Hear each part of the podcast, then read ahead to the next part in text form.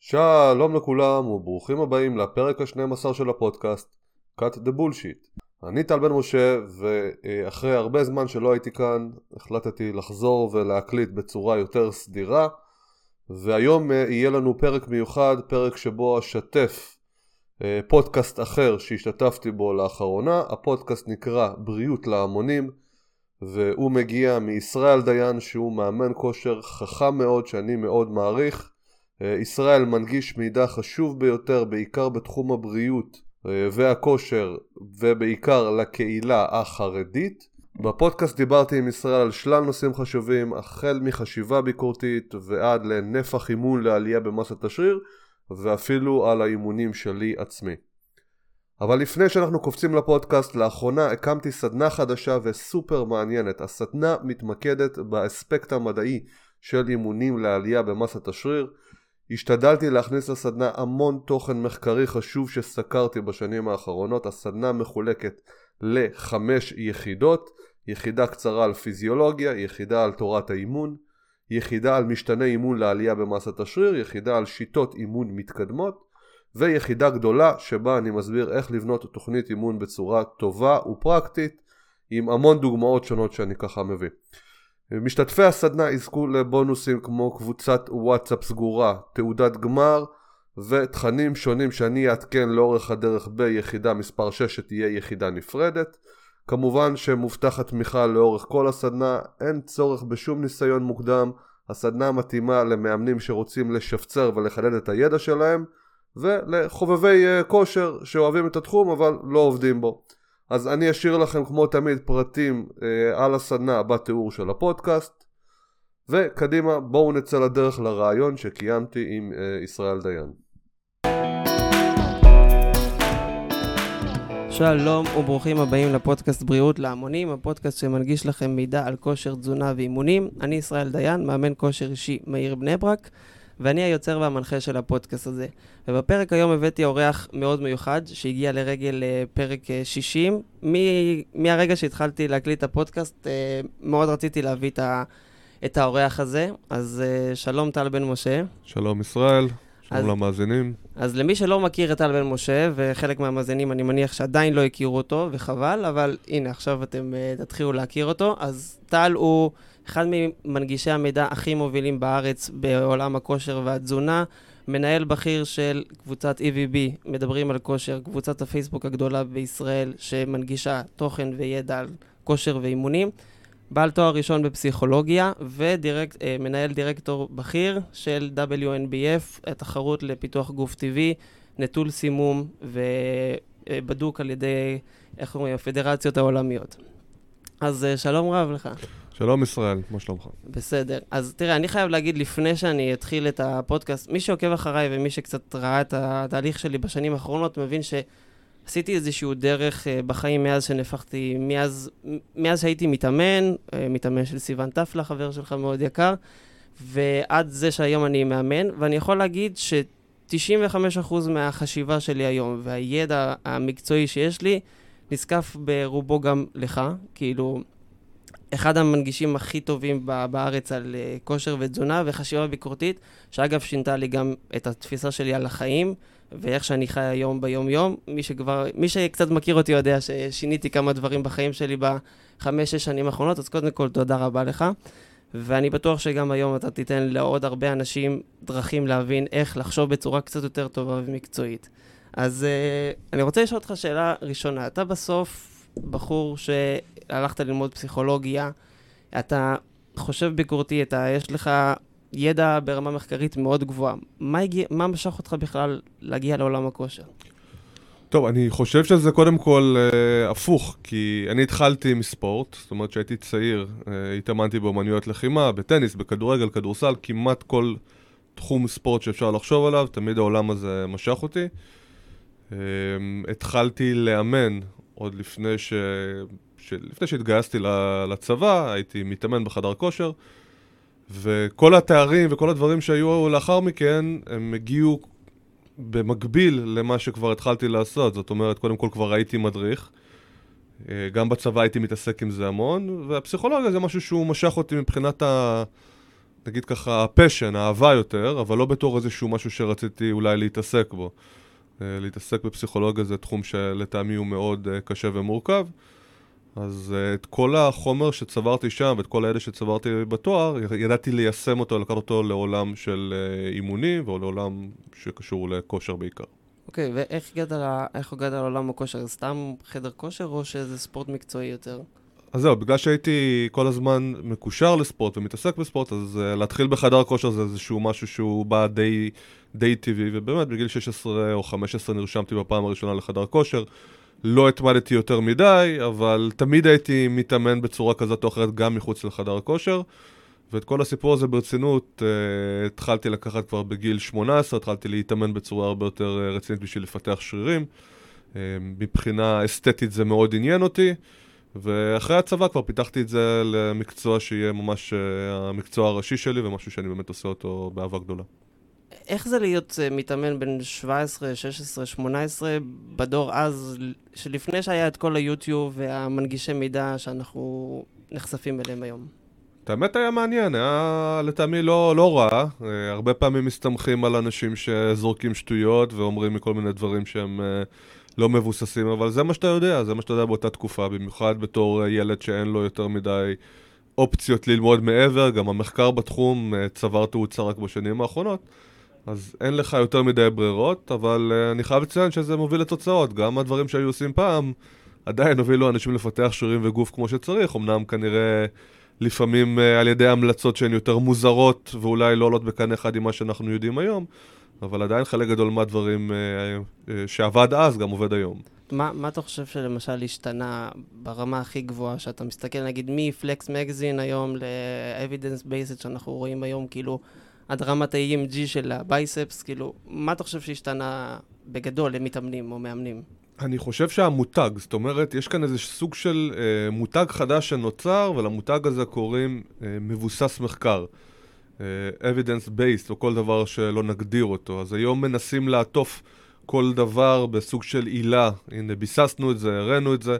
זה לא היה לפני זה, כמובן שזה לא נמצא אה, במגזינים השונים, רק השבוע הסתכלתי על אה, מגזינים משנות ה-80 ויש שם המלצות מאוד מוזרות להמון uh, דברים. זאת אומרת שאני חושב שפעם הם היו all over the place, זאת אומרת עושים הכל מהכל, לא יודעים מה עובד הכי טוב. uh, והיום אנחנו טיפה יותר מזקקים את המידע, זאת אומרת היום אנחנו, יש לנו כיוונים הרבה יותר טובים. אני חושב ש...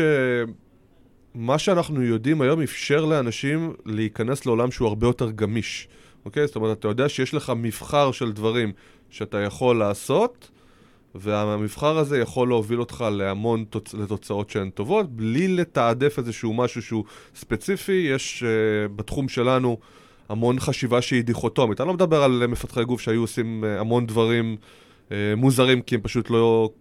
כנראה הכל היה עובד, אלא...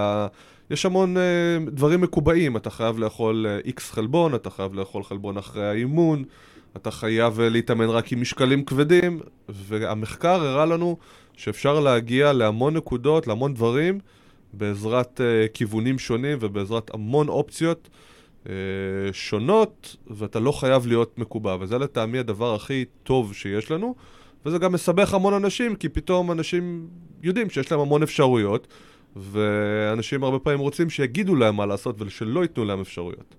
אז, אז זה, זה זה אה, פתח לי פה הרבה הרבה שאלות, כי בסוף, לפי מה שאני מבין, זה פשוט נתן לנו הרבה יותר גמישות והרבה יותר אופציות, וגם, לדעתי, גם דרכים קצת יותר קצרות ופחות ניסיונות שהרבה אנשים פעם נפצעו בדרך אה, להתנסות עליהם. עכשיו, למרות שאני דור שחשוף למדיה, כשאני התחלתי להתאמן, לא היה לי את זה, אז מי שלא מכיר אותי, הייתי הולך פשוט ל...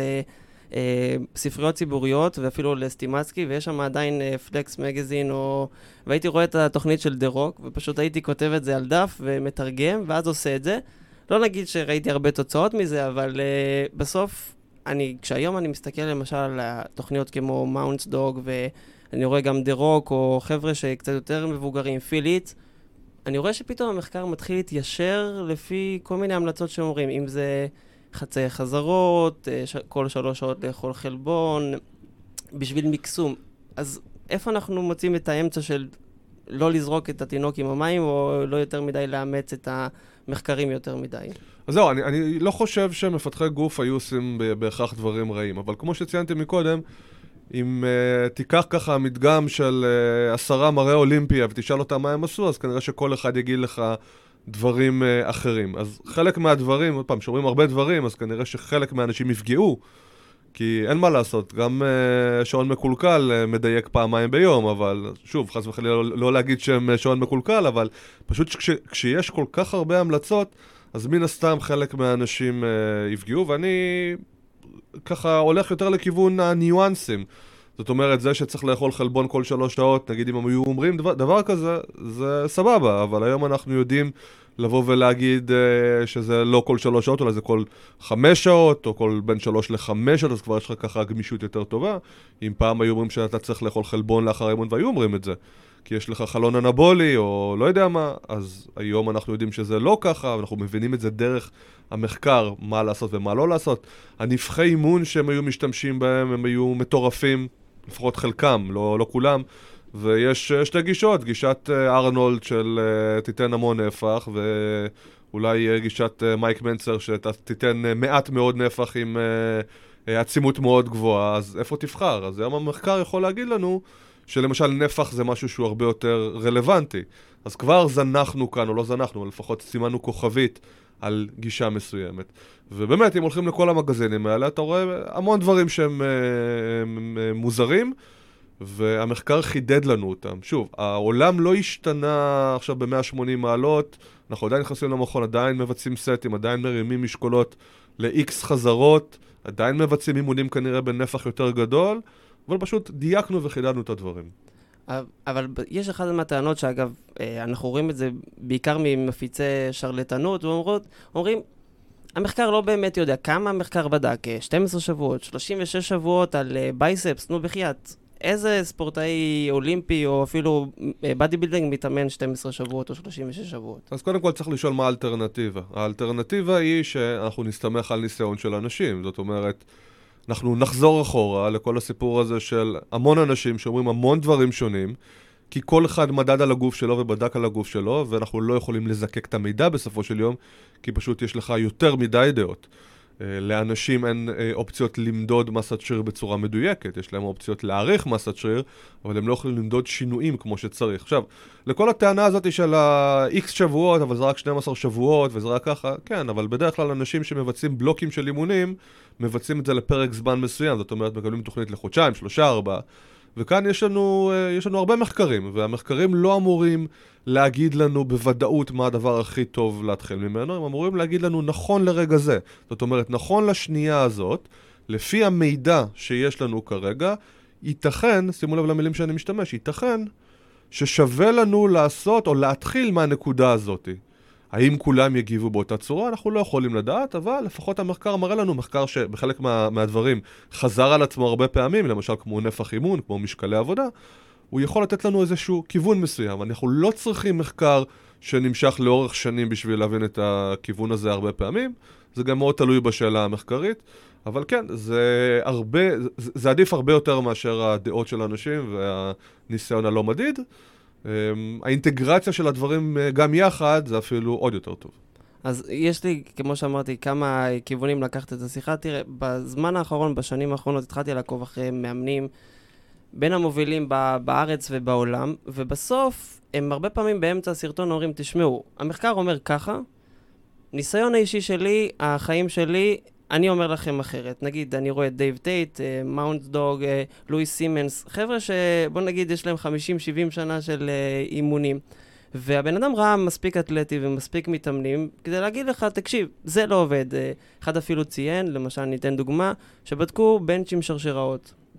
ואז הוא מסתכל, רואה שהתוצאות הן אה, בניגוד למה שהוא יודע עם הספורטאים שלו. פתאום מסתכל שבמחקר בכלל שמו את השרשרות במקום הלא נכון, שמו אותם על אמות ולא בצד והכל. אז הוא אומר, איך אני יכול לתת ערך למחקר שאפילו לא יודע איפה לשים את השרשרות במחקר על הבנץ'? אז הוא אומר, אני עובד עם 300, 400, 500 אתלטים בשנים האחרונות.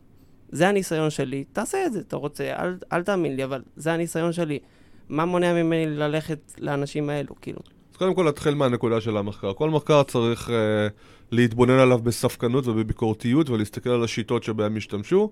וכן, אני יכול לבוא ולהגיד שיש הרבה מחקרים שבאמת אה, לא רלוונטיים לשטח ולא רלוונטיים לעולם האמיתי, אבל יש גם הרבה מחקרים שמאוד רלוונטיים ומבוצעים בצורה מאוד מאוד טובה, וגם מי שפוסל מחקר צריך לתת רציונל מספיק טוב ללמה הוא פוסל את המחקר, ולא להגיד, אוקיי, זה לא מסתדר עם הניסיון האישי שלי, ולכן אני אפסול את המחקר הזה על כל סיבה שטותית שלא, אה, שלא תהיה, אז באמת כל מחקר צריך לבחון אותו. ככה בזכוכית מגדלת, זה קודם כל. דבר נוסף, כמו שציינתי מקודם, יכול לבוא מאמן אחד ולה, ולה, ולהגיד, אוקיי, אני משתמש בשרשראות והתקדמתי עם 400-500 ספורטאים, אבל מנגד אני יכול להביא מאמן אחר שיבוא ויגיד, אני התקדמתי אה, בלי שרשראות וקידמתי 400-500 אה, ספורטאים. למי מהם אנחנו נאמין? כי הרי שניהם מציעים לנו את אותה, אה, ככה, את אותו דבר שהם מנסים למכור לנו, ואנחנו צריכים להחליט עם מי ללכת. ושניהם אומרים דברים הפוכים, ואני מוכן להבטיח שזה מה שקורה, כי זה מה שקורה בפיתוח גוף, וזה מה שקורה ב powerlifting, וזה מה שקורה בספורט. המחקר נועד לתת לנו איזה סוג של תשובה אובייקטיבית, או כמה שיותר אובייקטיבית, ולהראות לנו מה עובד בצורה טובה יותר וטובה פחות. לא תמיד המחקר נמצא בנקודה שאנחנו יכולים לענות על כל השאלות. אם אנחנו מדברים כרגע באמת על אה, שרשראות, וזה נקרא accommodation resistance, ודברים uh, בסגנון, אז אנחנו, אין לנו מספיק מחקר באמת לבוא ולהגיד מה קורה, כרגע המחקרים מראים שייתכן שזה באמת יכול אולי לעזור. אז אם יש לי מצב שכזה, ויש לי גם מאמן, אני מכיר את המחקר, נגיד, אני פתחתי את הספרות, ראיתי את המחקרים, ואני אומר, אוקיי, המחקרים מראים שאולי יש בזה משהו, ואז יש לי מאמן שאומר, אוקיי, אני גם מכיר את השיטה, אני גם יודע איך לעבוד עם זה, אז אולי הייתי נותן יותר קרדיט לאותו מאמן, והולך לעבוד איתו בתור קבלת החלטות. אבל אם הייתי צריך להסתמך רק על הדעה שלו, אפילו אם הוא מביא תוצאות, אה, אני לא יכול אה, להגיד שזה, שזה נכון, כי כמו שציינתי, יש המון זוכי אה, מדליית זהב באולימפיאדה, ויש המון מאמנים שהביאו אותם לשם, וכנראה שאם נבחן את המתודולוגיית אימון של כל אחד מהמאמנים האלה, אנחנו נמצא המון דברים. ובסופו של יום כנראה שזה מתנקז לדברים הבסיסיים ביותר, קודם כל גנטיקה, ושיטות אימון שהן קלאסיות, שהן כנראה ייתנו את, ה... את המרב, וכל הבונוסים האלה כנראה יוסיפו במקרה הטוב אה, ממש מעט. אז אה, מעולה, והייתי רוצה שתחדד קצת יותר לגבי מה זה, האמת, מה זה מחקר ומה זה ספרות. זה הבדלים? יש הבדלים ביניהם? האם אנחנו מדברים על מחקר בודד מול ספרות uh, מדעית, או... אני הרבה פעמים רואה שכותב, uh, נגיד, uh, אני קורא את נטל מושקוביץ וזה, ואז כותבים, למשל, אין מחקר שאומר, למשל, על תרגול תרגילי בטן למניעת כאבי גב. כאילו, המחקר מראה שזה לא, לא באמת עובד, או לא באמת מפחית את הכאב גב, אבל הספרות של פיזיותרפיסטים אומרים שזה כן עוזר. אז מה זה הספרות הזו שאומרים ספרות? אני חושב שהוא מתכוון, ל, או באופן כללי מתכוונים לספרות רחבה, ספרות מדעית רחבה, או כוונה אולי ל, לספרים פשוט. אמ, אבל כשאנחנו מדברים, אנחנו אה, מדברים על מחקרים בודדים, ואם אני מדבר על הספרות, אז אני מדבר על הספרות באופן כללי, זאת אומרת, על גוף הידע שיש לנו. אה, שהוא יכול להיות נרחב, הוא יכול אה, לצאת מעבר לעולם של מחקר בודד, אלא לאגד המון מחקרים גם יחד ולתת לנו איזה סוג של כיוון מסוים. אבל uh, יכול מאוד להיות שמדברים uh, במקרה הזה דווקא על ספרים, וספרים uh, לטעמי, באופן אישי, זה לרוב מקור ידע שהוא uh, הרבה יותר בעייתי, כי ספרים הם נשארים ספרים. בדרך כלל, uh, אם לא מעדכנים את המהדורות, ואם הם לא ספרים מדעיים, הם הרבה פעמים מתנקזים לדעות, או לספרים שמבוססי מדע, אבל יכול מאוד להיות שהמדע הזה כבר ישן, והמחקר ישן, ומחקרים כל הזמן מתעדכנים. וחלק מהדברים משתנים לאורך הדרך, יש המון, המון ספרים שפשוט אה, לא רלוונטיים אה, לימינו, במיוחד ספרים בעברית. אז איך מתעדכנים? אז זהו, אז אה, להתעדכן זה לא פשוט. אני מתעדכן באופן אה, ישיר מהספרות עצמה, זאת אומרת, כל אה, שבוע אני נכנס לז'ורנלים אקדמיים ואני מסתכל מה התפרסם, כמובן ז'ורנלים שרלוונטיים לתחומים שמעניינים אותי. אני מסתכל מה התפרסם, מה שכן מעניין אני מעלה לאיזושהי קבוצה שיש לי שהיא סגורה, נקראת uh, Research in Nutrition and Exercise Science, קבוצה בפייסבוק, ואפשר לעקוב אחרי אנשים שמנגישים uh, מדע, כמוני, או כמו אנשים בחו"ל, שעושים את זה בשבילנו, אבל אנחנו, אבל צריך לדעת שאנחנו לא תמיד uh, מציגים את כל מה שיש, כי יש uh, זמן מוגבל גם להנגשת מדע. אבל uh, באופן כללי, העצה שלי זה ללמוד מחקר, לדעת לקרוא אותו ולדעת לחפש מחקרים ולפחות פעם בשבוע-שבועיים אה, לעשות איזשהו מעבר מהיר על הספרות, ולראות אה, אם יש לנו איזשהו משהו שהוא מעניין אותנו, משהו שהוא חדש.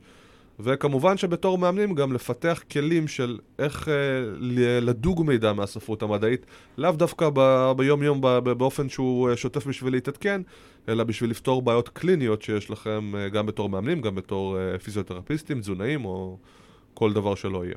אז הייתי שמח בתור מאמן ש... אני אה, מודה ומתוודה, לא למדתי אנגלית ולא למדתי ליבה, ובוא נגיד ככה, גם. גם אם הייתי לומד בחינוך רגיל, כנראה שלא היו מלמדים אותי שיטות מחקר וחשיבה ביקורתית. איך מאמן אמור לדעת, יצאנו מווינגייט, ואגב, למדנו על ספר שכתוב שחומצת חלב מצטברת בשרירים וגורם לשריפה וצריך לשחרר אותה, ועוד כל מיני מיתוסים כאלו, אבל איך מאמן עכשיו יודע לברור אה, לבד, או אפילו לברור אנשי סמכות? תראה, באופן כללי, מה שציינת זה שלא לימדו אותך את כל הדברים האלה, והנה אתה פה יושב איתי ויודע שזה לא נכון. אז באיזושהי נקודה עשית סוג של תהליך מסוים, מבלי לדעת את הדברים האלה, והגעת לנקודה שהצלחת למצוא את המידע הנכון, כי עקבת אחרי האנשים הנכונים, וידעת לשאול את השאלות הנכונות, שזה קודם כל, אה, לדעתי, הדבר הכי חשוב זה קודם כל להטיל ספק.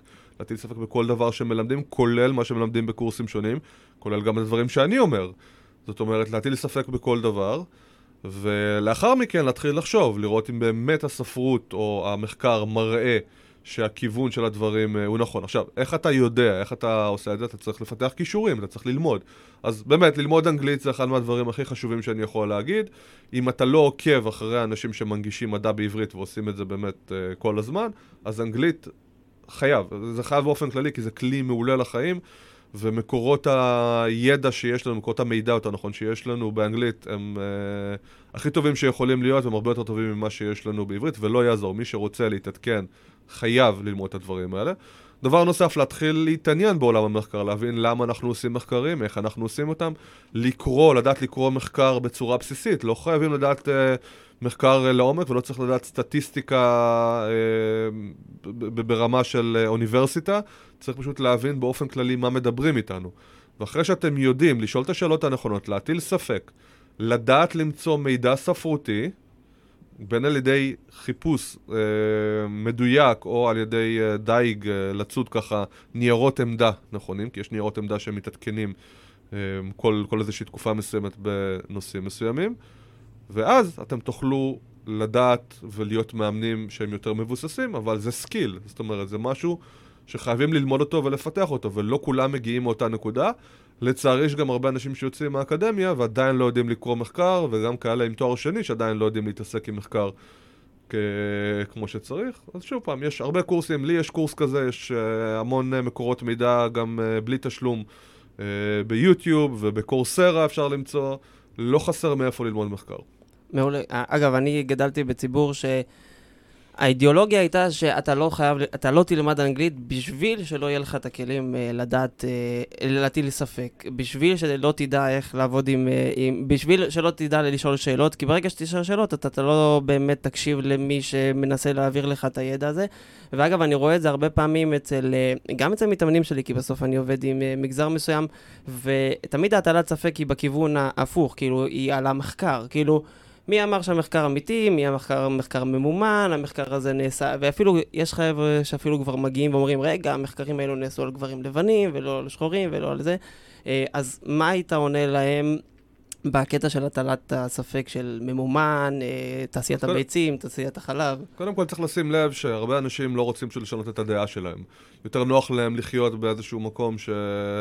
שטוב, הרי לאתגר את החשיבה שלנו ולאתגר את העמדות שלנו זה משהו שהוא לא נעים, הוא לא נעים לי עדיין, אחרי כל כך הרבה שנים שאני עושה את זה, אני מוצא את עצמי מתעצבן הרבה פעמים שמישהו מנסה לאתגר את העמדה שלי, וזה טבעי, אז זה, זה, זה טבעי מאוד. אנשים לא אוהבים לשנות עמדה. אז ברגע שאנשים לא אוהבים לשנות את העמדה, אז הם חיים בתוך עולם של הטיית אישוש. כל דבר שתציגו שיהיה מנוגד לעמדה שלהם, הם ינסו לדחות אותו, בין על ידי המחקר הממומן, או בין על ידי ככה וככה וככה וככה. עכשיו, לעיתים יש דברים שהם באמת לא קשורים להטיית האישוש, לא קשורים לעמדה שלהם, שבאמת יש בעיה במחקר. עכשיו, כל מחקר הוא ממומן. יש כאלה שממומנים על ידי האוניברסיטה, בדרך כלל הם אה, יגיעו ממקורות אה, כאלה, ויש כאלה שמקבלים מימון מהתעשייה. המימון מהתעשייה יכול להיות יותר בעייתי, אבל זה לא פוסל מחקר, זה פשוט מסמן איזה סוג של כוכבית על אותו המחקר, ואם למשל אה, יש לי מחקר שאומר שזה בריא לעשן, והמחקר הזה ממומן על ידי פיליפ מוריס, אז אני ככה מטיל ספק מאוד גדול, וזה באמת אגב מה שהיה כנראה פעם. אה, אם יש לי מחקר שאומר שמוצרי חלב הם אה, בריאים וטובים, והוא ממומן על ידי מועצת החלב, אז זה גם כן יכול להיות פה איזשהו מקום של אינטרס. זה לא אומר שחלב באמת אה, לא, לא מועיל, זה לא אומר שחלב אה, מזיק או משהו בסגנון. הרבה פעמים אנשים שרואים שמחקר על חלב הוא ממומן, אז הם הופכים את, הם הופכים את התוצאות. זאת אומרת, מי... אה, מי המחקר אומר ש, אה, שמוצרי חלב הם טובים, להופה, בגלל שזה ממומן, זה, אז מוצרי חלב הם לא טובים, ואז מישהו מנסה לעבוד עלינו. לא, זה לא עובד ככה, בדרך כלל המימון הזה נותן אה, הבטחה שהמחקר יבוצע ברמה יותר טובה, כי יש כסף, וככשיש כסף אז אה, אה, יש איכות מחקר טובה יותר. חלק מהחוקרים שמקבלים מימון, הם מקבלים מימון שהוא מאוד מאוד קטן, על ידי מוצר כזה או אחר, והם חייבים לתת איזה סוג של אה, גילוי נאות או disclosure. אז אנחנו צריכים להסתכל על כלל המחקרים, לא לקחת איזשהו מחקר אחד ולהגיד, אה, זה מומן על ידי אה, מועצת הלול, שהוא בעד ביצים, אז זה אומר שאנחנו uh, בעד ביצים או נגד ביצים. צריכים לראות הרבה מחקרים מחוקרים שונים, ממעבדות שונות, חלק יהיו ממומנים, חלק יהיו לא ממומנים, נראה את האפקטים, נראה אם יש הלימה בין האפקטים השונים, בין הממצאים, אם אנחנו רואים שהרבה מחקרים הולכים לאותו כיוון, חלק ממומנים, חלק לא ממומנים, אנחנו יכולים כנראה להסיק בזהירות שכנראה שהכיוון הוא טוב, הכיוון הוא לאן שהספרות הולכת. אז אה, העלית פה כמה מילים שגם ציינת את הקורס שלך, חשיבה ביקורתית, ואני ממליץ לכל אחד אה, לרכוש אותו וללמוד. אגב, אני רק מהמעקב אחרי טל בחמש, שש, שבע שנים האחרונות, אני כבר אה, חושב הרבה יותר טוב, לא אגיד שאני ברמה של אה, סופר סופר אה, חשיבה ביקורתית, אבל ציינת את הטיית האישוש. מה, איזה עדות טעיות אתה מכיר, ואתה יכול לספר למאמנים שמופעלות ברגע שאנחנו נחשפים למידע חדש, או מחפשים מידע חדש? אז ככה, הטיית האישוש זה קודם כל הדבר המרכזי. יש לנו את הטיית התמיכה בבחירה, זאת אומרת, אם עשינו איזשהו משהו מסוים, יש לנו נטייה לבוא ולהצדיק את הבחירה שלנו ברגע שאנחנו uh, כבר בחרנו אותה. Uh, אבל שוב, בהקשר של הצדקת בחירה, בהקשר של uh, חוסר יכולת לשנות את העמדה שלנו, כנראה שהטיית האישוש תהיה ההטייה המרכזית, שתוביל אותנו לעשות כל מיני דברים, כמו למשל קטיף דובדבנים, זאת אומרת שאנחנו נבחר אה, אולי מחקרים, אולי עמדות, אולי דעות שיתאימו לעמדה שלנו.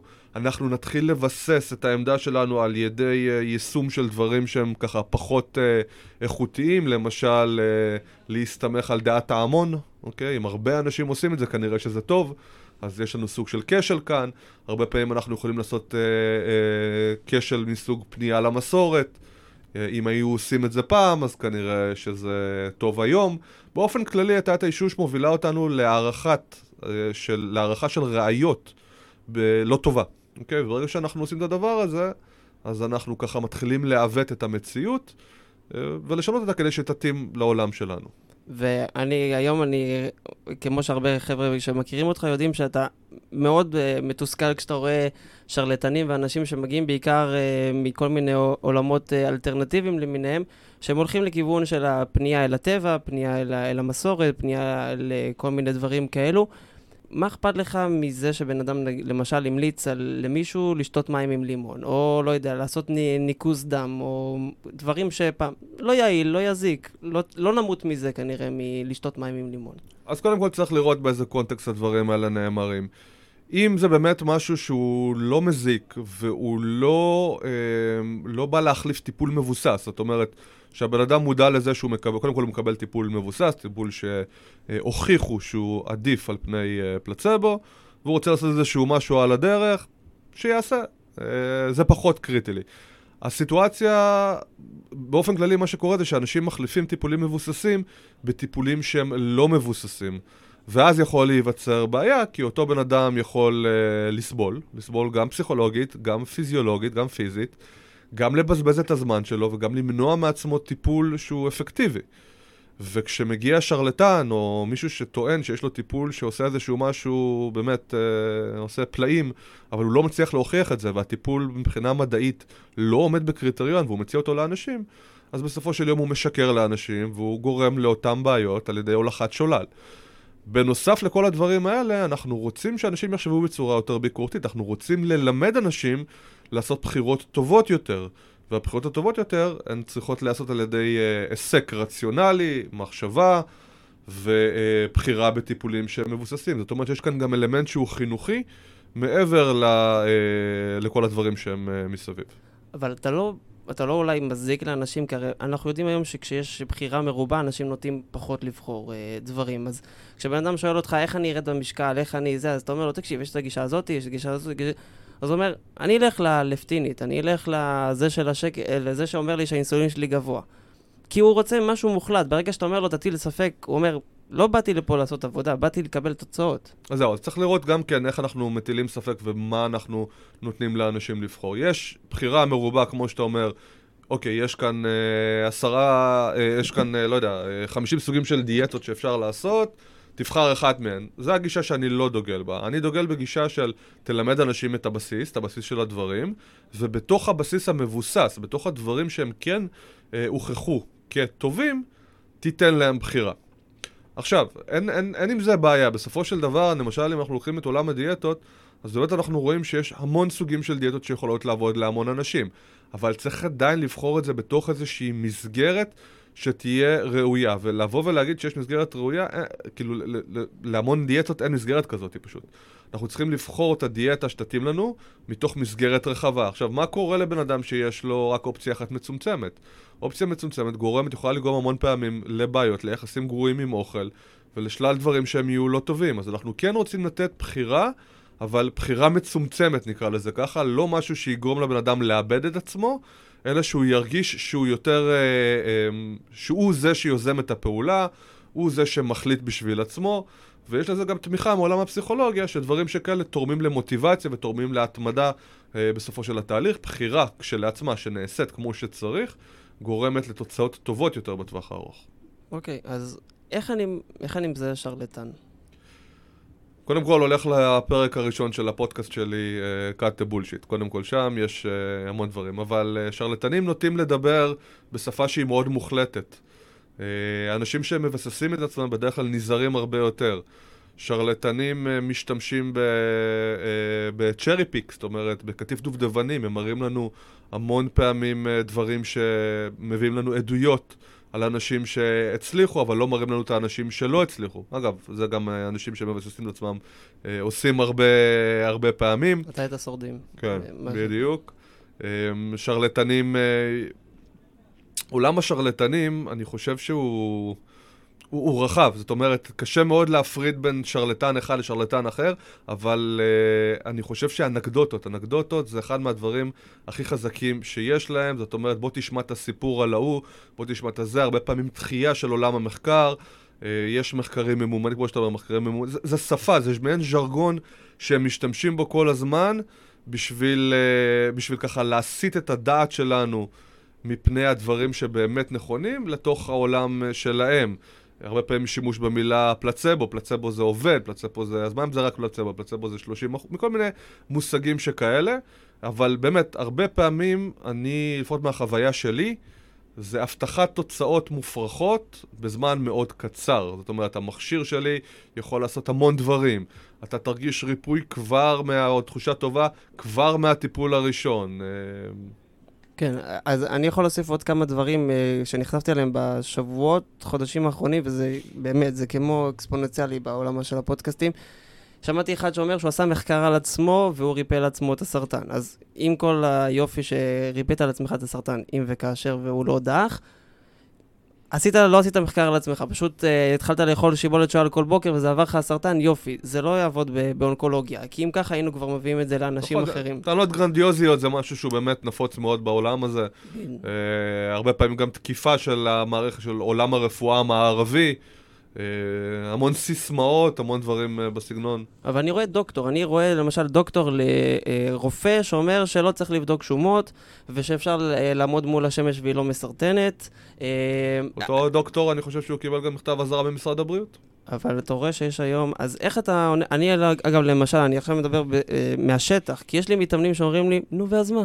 אני אומר להם, תקשיבו, יש מאמן שקיבל אזהרה ממשרד הבריאות, יש אזהרה פעילה עליו, אתם והולכים אליו לייעוץ תזונתי, אומרים לי, נו, אה, ואז מה, הם אה, מפחדים שיגנבו להם את הפטנט, הם, אה, הבן אדם גילה משהו שהם לא יודעים, הם, הם מגנים על, על התעשייה של הדיאטנים, על התעשייה של הפיזיותרפיסטים, ולכן הם לא מסכימים שתלך לכירופרקטיקה, או לכירופרקטי, או ליועץ תזונתי. מה אתה אומר, אלו, כאילו?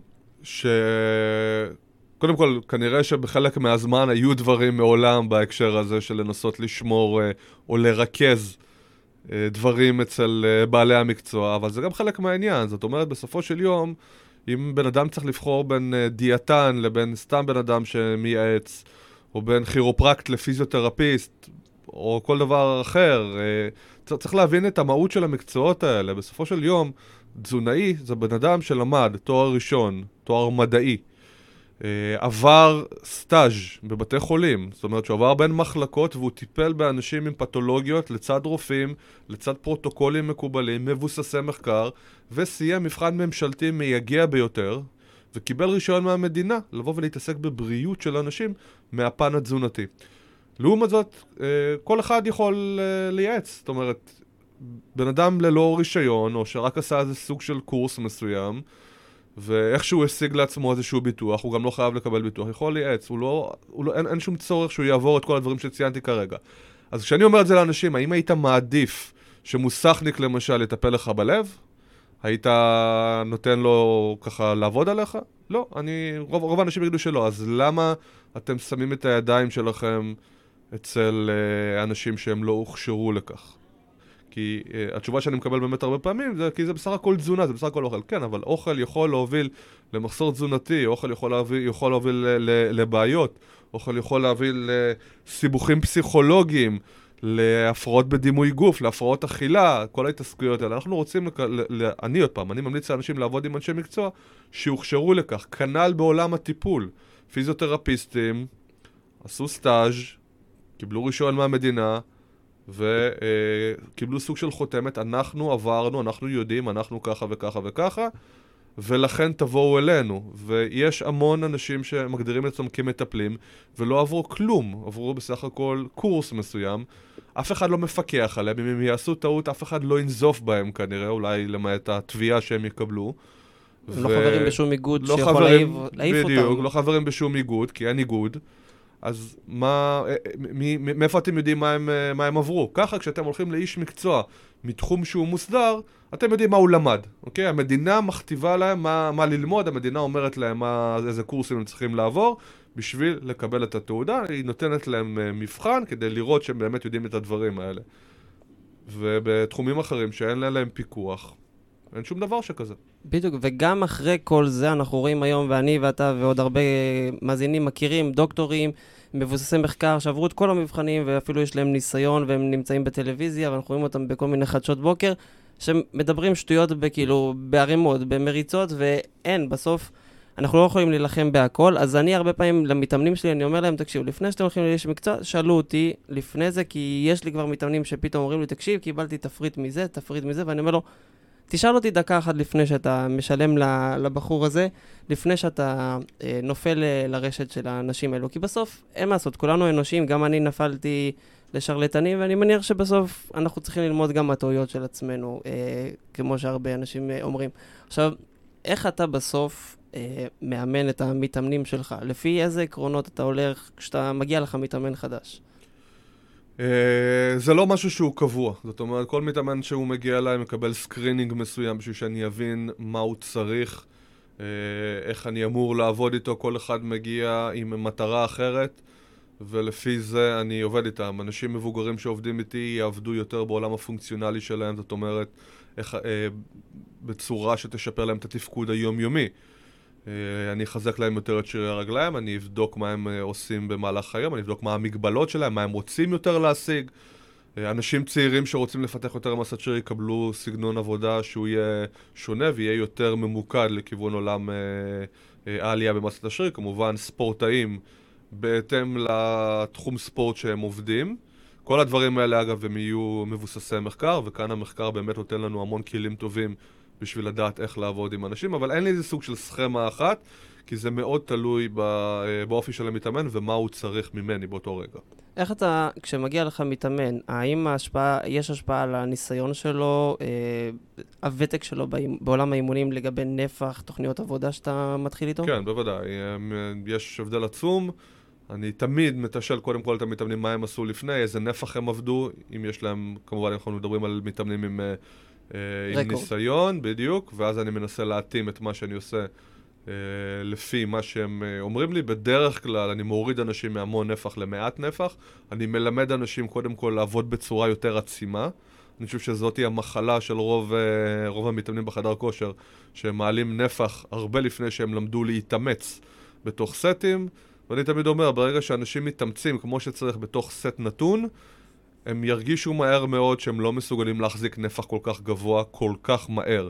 זה איזשהו skill שדורש אה, המון שנים בשביל לפתח אותו, וקשה מאוד להתאמץ לאורך המון סטים, להתאמץ כמו, שת, כמו שצריך לאורך אה, הרבה סטים. מה זה נפח גבוה? מה, תגיד לי דוגמה של נפח גבוה שנתקלת שהגיע לך מתאמן. 25-30 סטים לכל קבוצת שרירים. כל קבוצה? פעמים, כן, לכל קבוצת שרירים, הרבה. וזה... נשים, נשים אגב, אצל נשים אני יכול למצוא את זה, וזה הרבה פעמים יכול להיות uh, החרגה, הרבה נשים שעובדות על הישבן בימינו uh, עושות נפחים עצומים. לא שאני לא חושב שזה בעייתי בהכרח, אפשר לעבוד עם זה, אבל עדיין אני מלמד אנשים קודם כל להתחיל לעבוד עם נפח נמוך ועצימות גבוהה, להבין מה זה מאמץ בתוך הסט.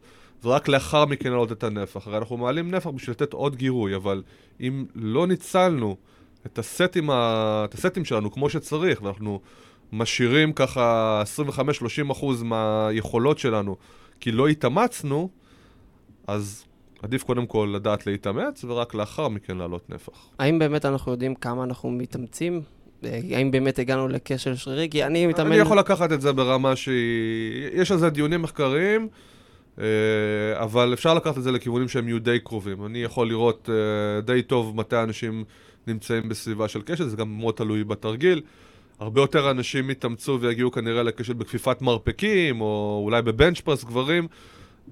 האינדיקציה הכי, כן, האינדיקציה הכי טובה זה שהם פשוט נתקעים עם אמות למטה, ומישהו מנסה לעזור להם, אז זה כנראה באמת איזשהו מקום טוב, אבל כמובן, לא, אני לא מדבר על כל התרגילים, אבל סקוט, לחיצת רגליים, מכרעים, תרגילים שהם פלא גוף תחתון, הרבה פעמים אנשים לא מתאמצים שם כמו שצריך, אפילו גם משיכת פולי, אה, תרגילי גב, אני רואה את זה לא מעט. דווקא הבנצ'פרס וזרועות, אני, אני רואה את זה, שדווקא כן. המצב הוא לא רע. בדיוק בזמן האחרון העלית גם פוסט שמדבר על המהירות מוט והקטנה של המהירות, אז הרבה פעמים אני אוהב לקחת את המתאמנים שלי, לצלם אותם בסט השלישי או הרביעי האחרון שלהם, ואומר להם, אתה רואה את החזרה הראשונה, אתה רואה את החזרה האחרונה, כמה אתה חושב שלדעתך אה, האטת בחזרה האחרונה? אם זה כנראה עברת שליש או חצי מהזמן, כאילו הכפלת את הזמן, אז כנראה שאתה כבר די מתקרב לרמת עייפות אה, מאתגרת. אני לא אגיד כשל, אבל אה, די מאתגרת. אז אם אתם למשל רוצים להתאמן בצורה הרבה יותר גבוהה, אגב, אני עשיתי נפחים גם עצומים, וכשהגעתי למאמנים כמו אה, ארז וסיוון והכול, הם פתאום התחילו ללמד אותי איך באמת לפגוע בשריר.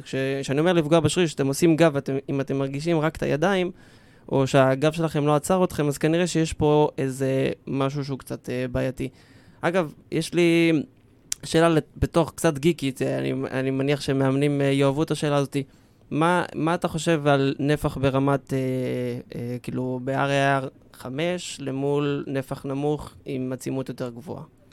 Uh, באופן כללי, ככל שהעצימות בסט יותר נמוכה, אנחנו נצטרך להוסיף יותר נפח בשביל כנראה להשיג את אותן תוצאות. אז זה אומר שאם בן אדם עובד ב-RIR 5-6, אז הוא כנראה לא מנצל עד הסוף את הסטים שלו, ולכן במקום, אה, אה, נניח, ניקח סיטואציה שבה הוא ביצע שלושה סטים אה, קרוב מאוד לכשל, RIR 0-1, אה, נצטרך אולי להוסיף סטים או להכפיל את הסטים במקרה שהוא מבצע RIR 5-6.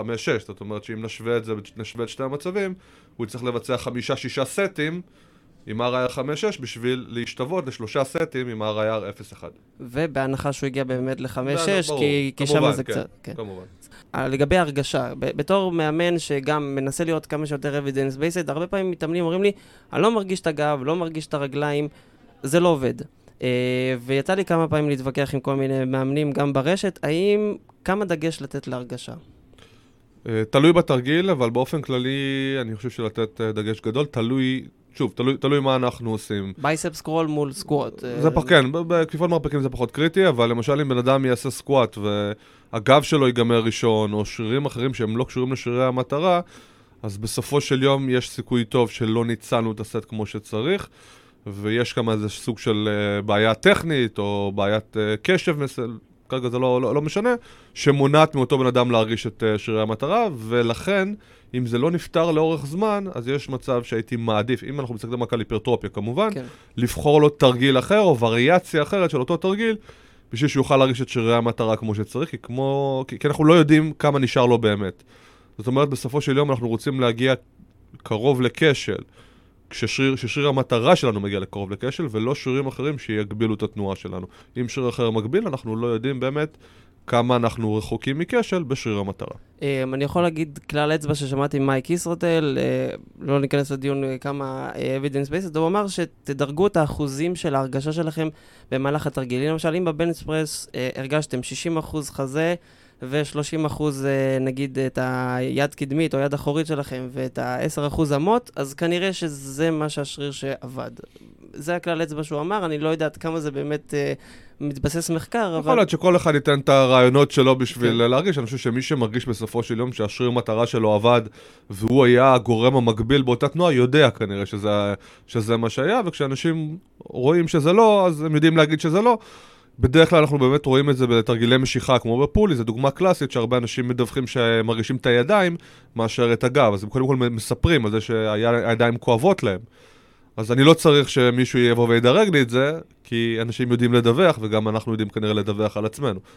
ואיך אנחנו בוחרים תרגיל? אם אנחנו מדברים כבר על הרגשה, אז אני רוצה קצת, ממש בנגיעה קצרה, לדבר על הקטע הזה של אה, IMG. אני למשל רואה חבר'ה שעכשיו אומרים לך, אם אתה עושה בייספס ככה, אז הראש הקטן עובד, הראש הארוך עובד, כי חיברתי אלקטרודות. Uh, זה נראה מאוד יפה על הגרפים, זה נראה מאוד מגניב באינסטגרם. זה אמיתי או... אז אוקיי, בוא, בוא נראה. EMG זה מכשיר שמחבר, אנחנו מחברים אלקטרודות אה, חיצוניות או פנימיות, תלוי בשיטה בדרך כלל, אבל זה יהיה חיצוני. ואנחנו מודדים תגובה חשמלית של השרירים, אנחנו לא מודדים כמה השרירים באמת עובדים, אנחנו לא, זה לא שהם לא מודדים כמה עובדים, אנחנו לא, זה לא אקטיבציה של השרירים, זה לא הפעלה של השרירים, אלא שזה מודד תגובה חשמלית או ערעור חשמלי. נעזור רגע את המונחים, אה, מה זה אומר בדיוק, ומכאן אנחנו צריכים לבוא ולנסות להסיק האם קיים מתאם, האם קיימת קורלציה בין אותו ערעור שרירי לבין היפרטרופיה שרירית עתידית, לבין עלייה במסת השריר. אם ראינו יותר תגובה חשמלית של שריר מסוים, האם גם נראה, בתרגיל מסוים, האם גם נראה אה, יותר היפרטרופיה אם נסתכל על זה לאורך זמן. התשובה היא שבחלק מהזמן אנחנו כן רואים את זה, ובחלק אחר מהזמן אנחנו לא רואים את זה. אבל אני שואל שאלה אחרת, בהיעדר ראיות ישירות, ראיות ישירות זה לקחנו שני תרגילים, השווינו בין שני התרגילים האלה וראינו איפה יש לנו יותר היפרטרופיה לאורך אה, 10-12 שבועות. בהיעדר ראיות שכאלה, אנחנו הרבה פעמים הולכים שלב אחורה. שלב אחורה זה הישג לוגי מסוים, ואנחנו משתמשים בכלים שאנחנו יודעים שייתכן והם לא הכי מדויקים, ייתכן ויש בהם אה, מרווח יותר גדול של טעות, אבל יכול מאוד להיות שהם כן מראים לנו איזושהי תמונה מסוימת.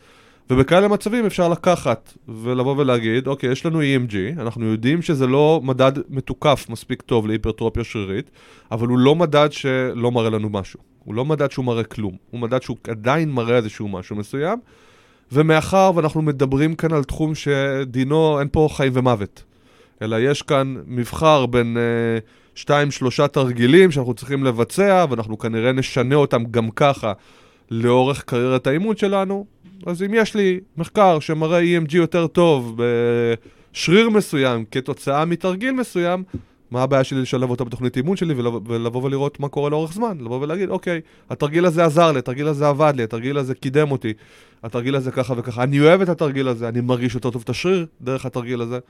אז זה מה ש-EMG יכול לתת לנו מבחינתי, וזה לדעתי אחלה. בדיוק, וגם אחרי שראינו שזה עובד, אנחנו צריכים לזכור שזה עבד עלינו. אנחנו ניטרנו למשל, לא ניטרנו את השינה, את התזונה שלנו, אה, יש כאלו שכן מנטרים, אבל גם אני הרבה פעמים, אני אומר למתאמנים שלי, תקשיבו, אני נותן לכם עכשיו אה, קומבינציה של דרופסטים, קומפלקס לכתף או משהו כזה, שלי אישית זה עבד. בואו נראה אם זה עובד עליכם.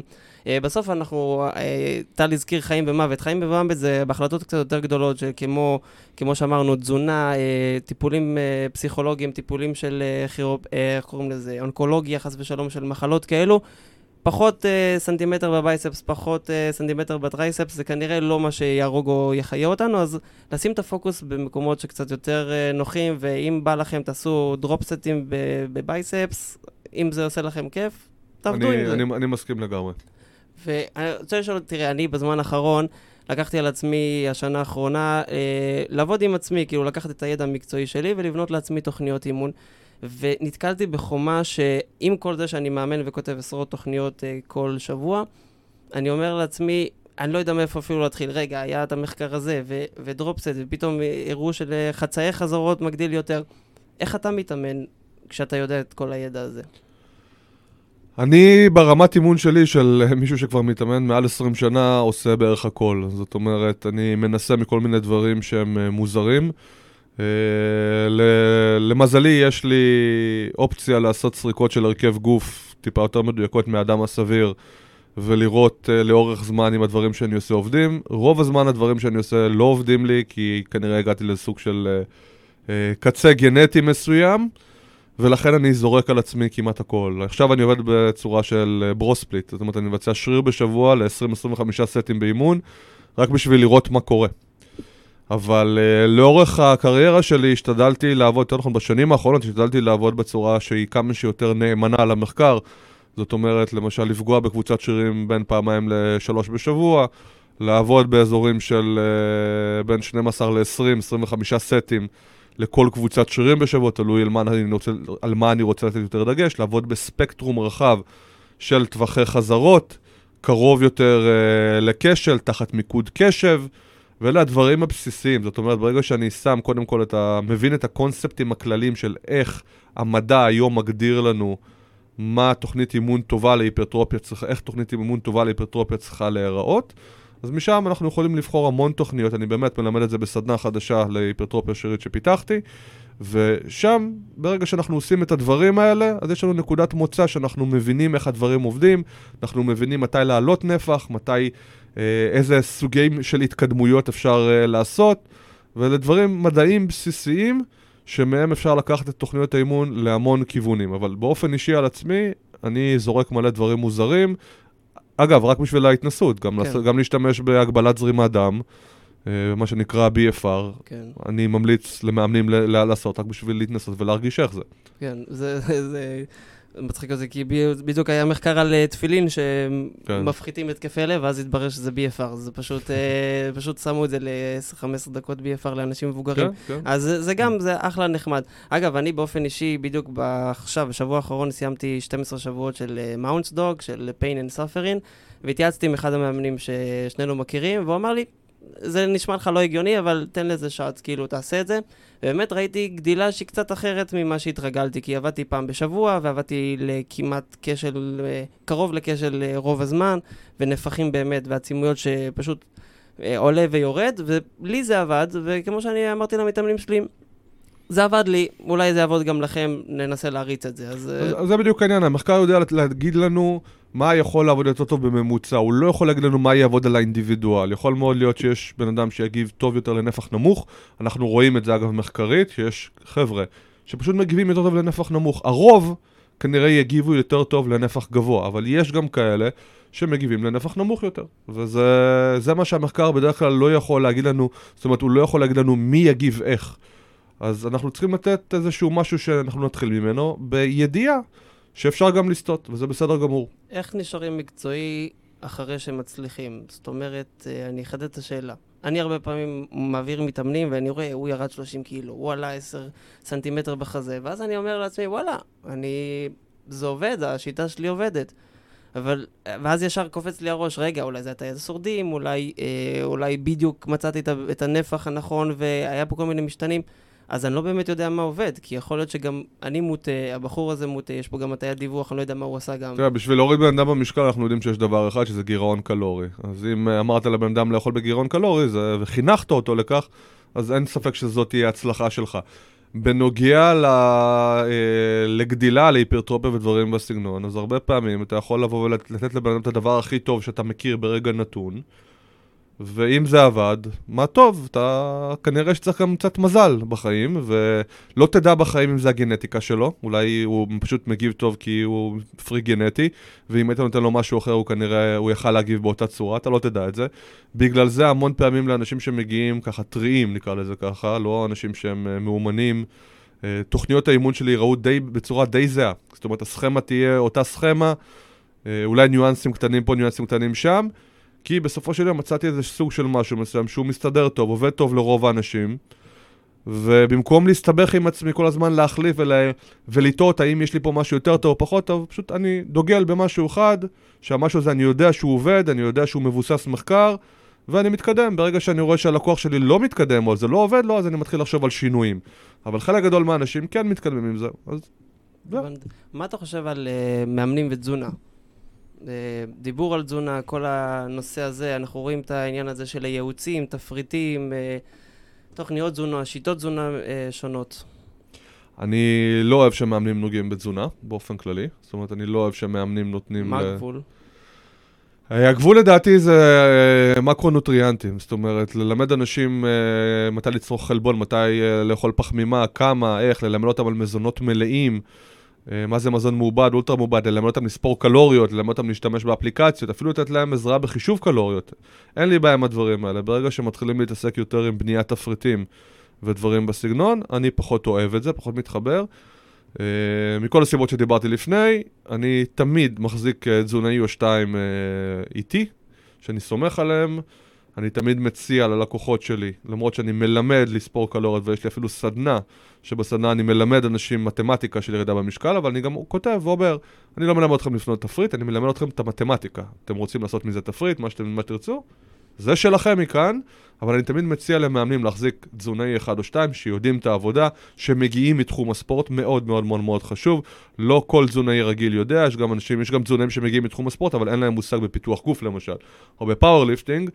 ולכן אני איתם הייתי אה, יותר נזהר. יש כמה בארץ שכן מבינים את עולם ה building, אה, שאליהם אני מפנה באופן אה, די קבוע, ואנחנו עובדים בשיתוף פעולה, והם עושים לי את העבודה.